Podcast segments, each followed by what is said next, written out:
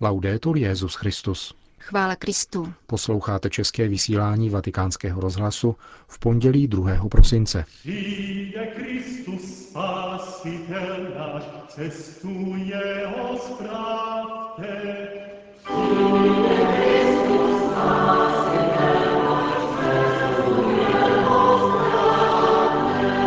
Bůh se na nás nedívá jako na masu, nýbrž hledí každému do tváře, řekl papež František v dnešní homílii.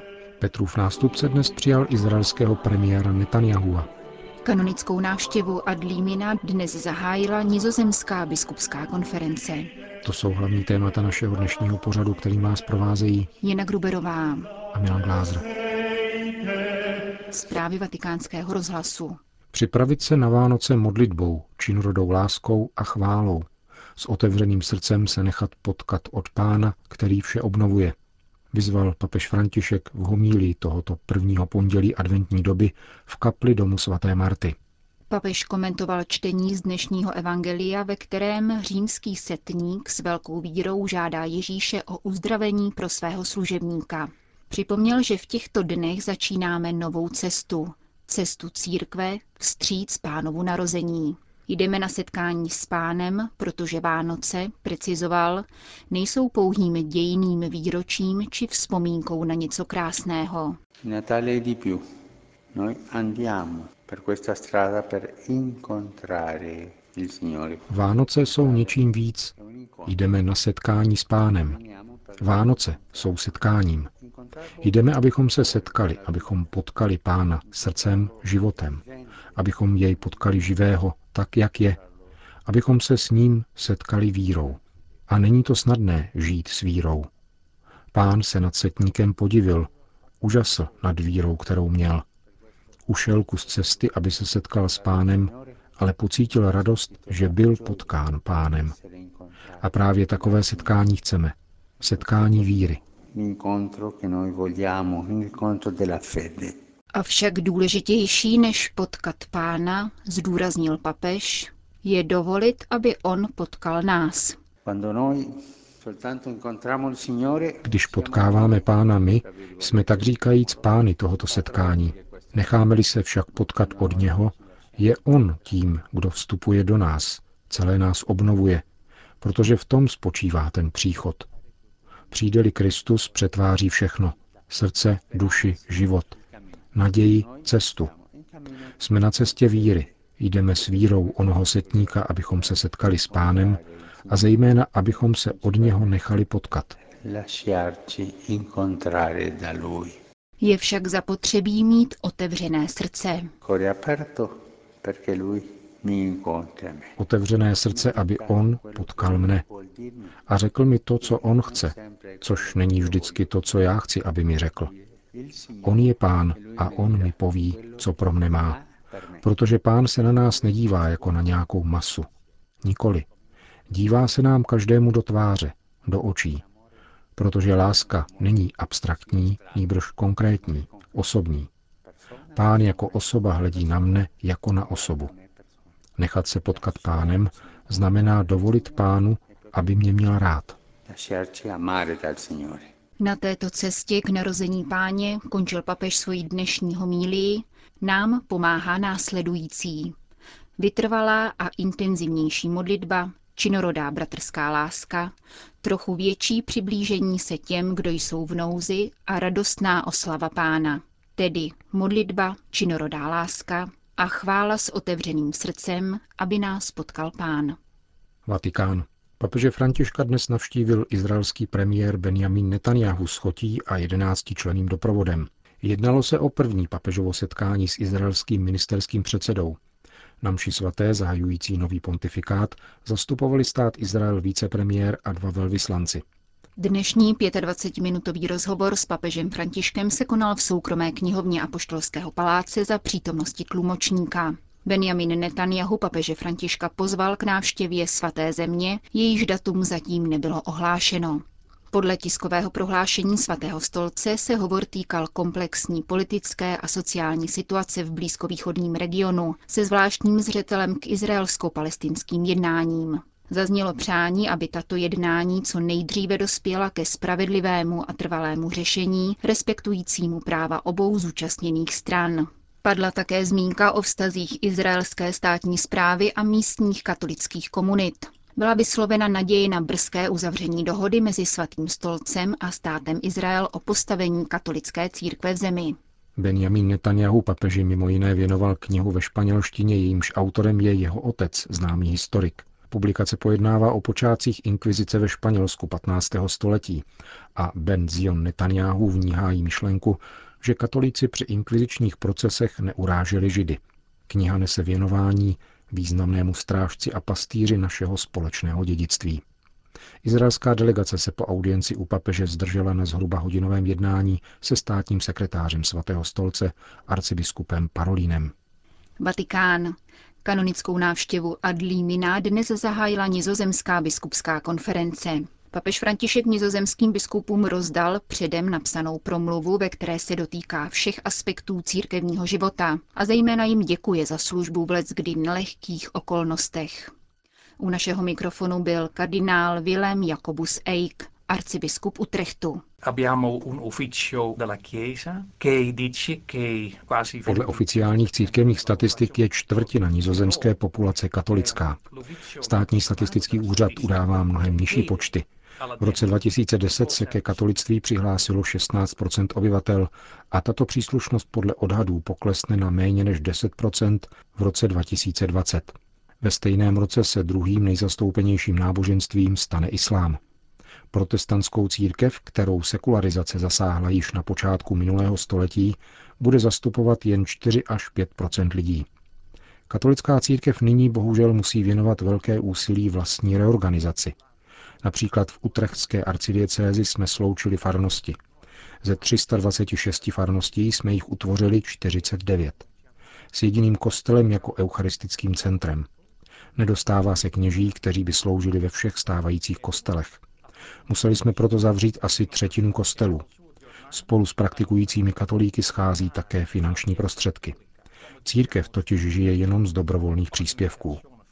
Musím však říci, že roste kvalita věřících. Ti, kteří zůstávají, mají osobní vztah s Kristem, modlí se, zajímají se o víru, berou ji vážně. A to je pro nás známkou naděje. Svatý otec ve své promluvě nizozemskou církev vyzval k aktivní účasti na veřejné debatě týkající se významných sociálních otázek, tedy rodiny, manželství, konce života. Církev má upozorňovat na milosrdenství a něhu Boha, píše papež. Stát říká, že se zakládá na neutrálních hodnotách, přijatelných pro všechny. Avšak také tzv. neutrální hodnoty se ve skutečnosti zakládají na určité filozofii. Holandská katolická církev se však nenechá zastrašit.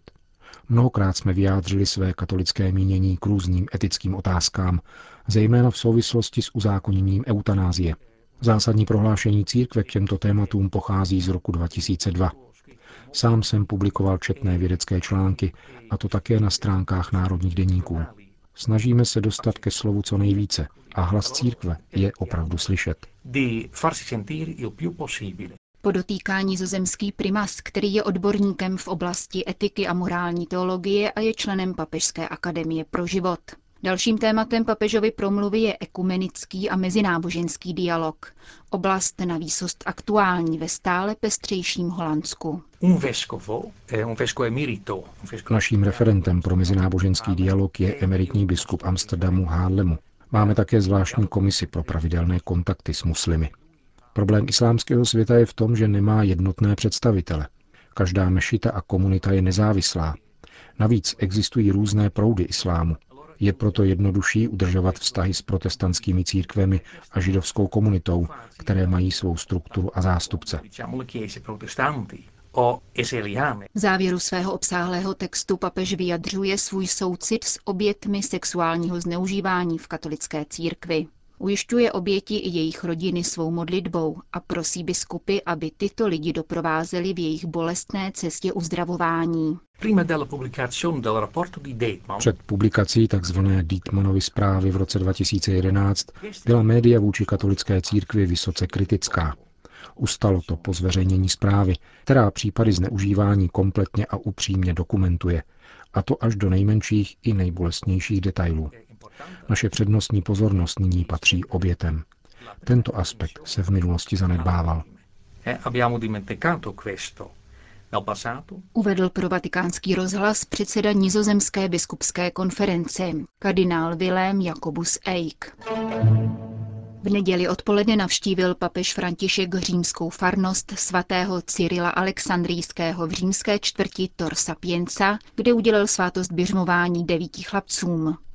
V homílii, kterou při té příležitosti pronesl, mimo jiné řekl. V prvním čtení jsme slyšeli proroka Izajáše, jak mluví o pouti a říká, že na jejím konci pevně stojí hospodinův dům. Tím nám sděluje, že náš život je poutí a že máme jít po této cestě až na hospodinovu horu, na setkání s Ježíšem. Nejdůležitější věcí, která se člověku může přihodit, je setkání s Ježíšem, s tím, který nás miluje. Spasil nás položením svého vlastního života za nás. Putujeme tedy na setkání s Ježíšem. Můžeme si položit otázku, kdy potkám Ježíše? Pouze na konci cesty? Nikoli. Setkáváme se s ním každý den. A jak? V modlitbě. Když se modlíš, setkáváš se s Ježíšem. Ve svátostech přistupuješ-li ke svatému přijímání, setkáváš se s Ježíšem. Neseš-li ke křtu své dítě, přinášíš Ježíše, nacházíš Ježíše.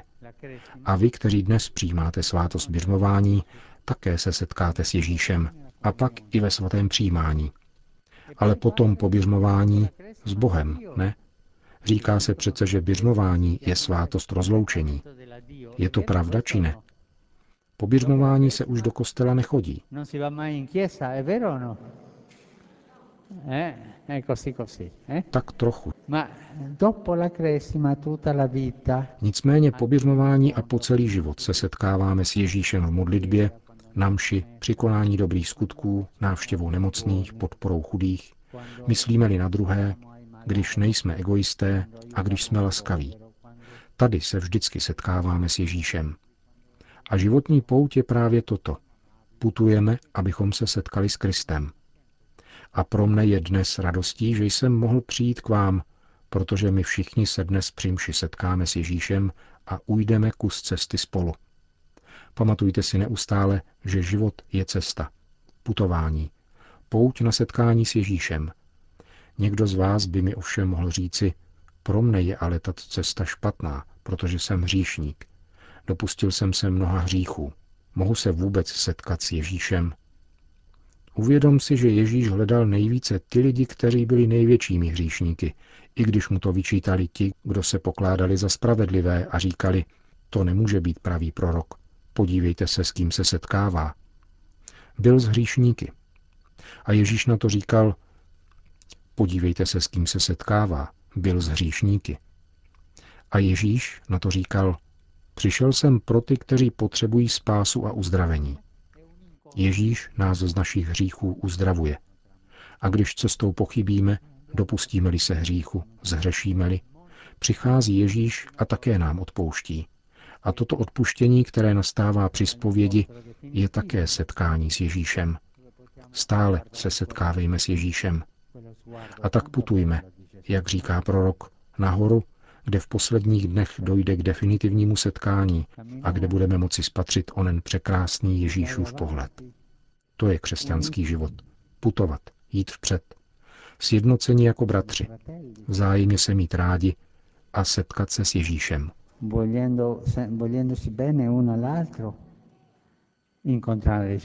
Řekl papež František při udělování svátosti běžmování devíti chlapcům ve farnosti svatého Cyrila Alexandrijského na periferii Říma, ustanovené před 50 lety. Po bohoslužbě se papež setkal s tamnější farní radou. Asi tříhodinová návštěva, při níž papež na chvíli usedl také do spovědnice, aby udělil několika věřícím svátost smíření, se skončila přibližně v půl sedmé večer, kdy se papež vozem vrátil zpět do Vatikánu. Končíme české vysílání vatikánského rozhlasu. Chvála Kristu. Laudetur Jezus Christus.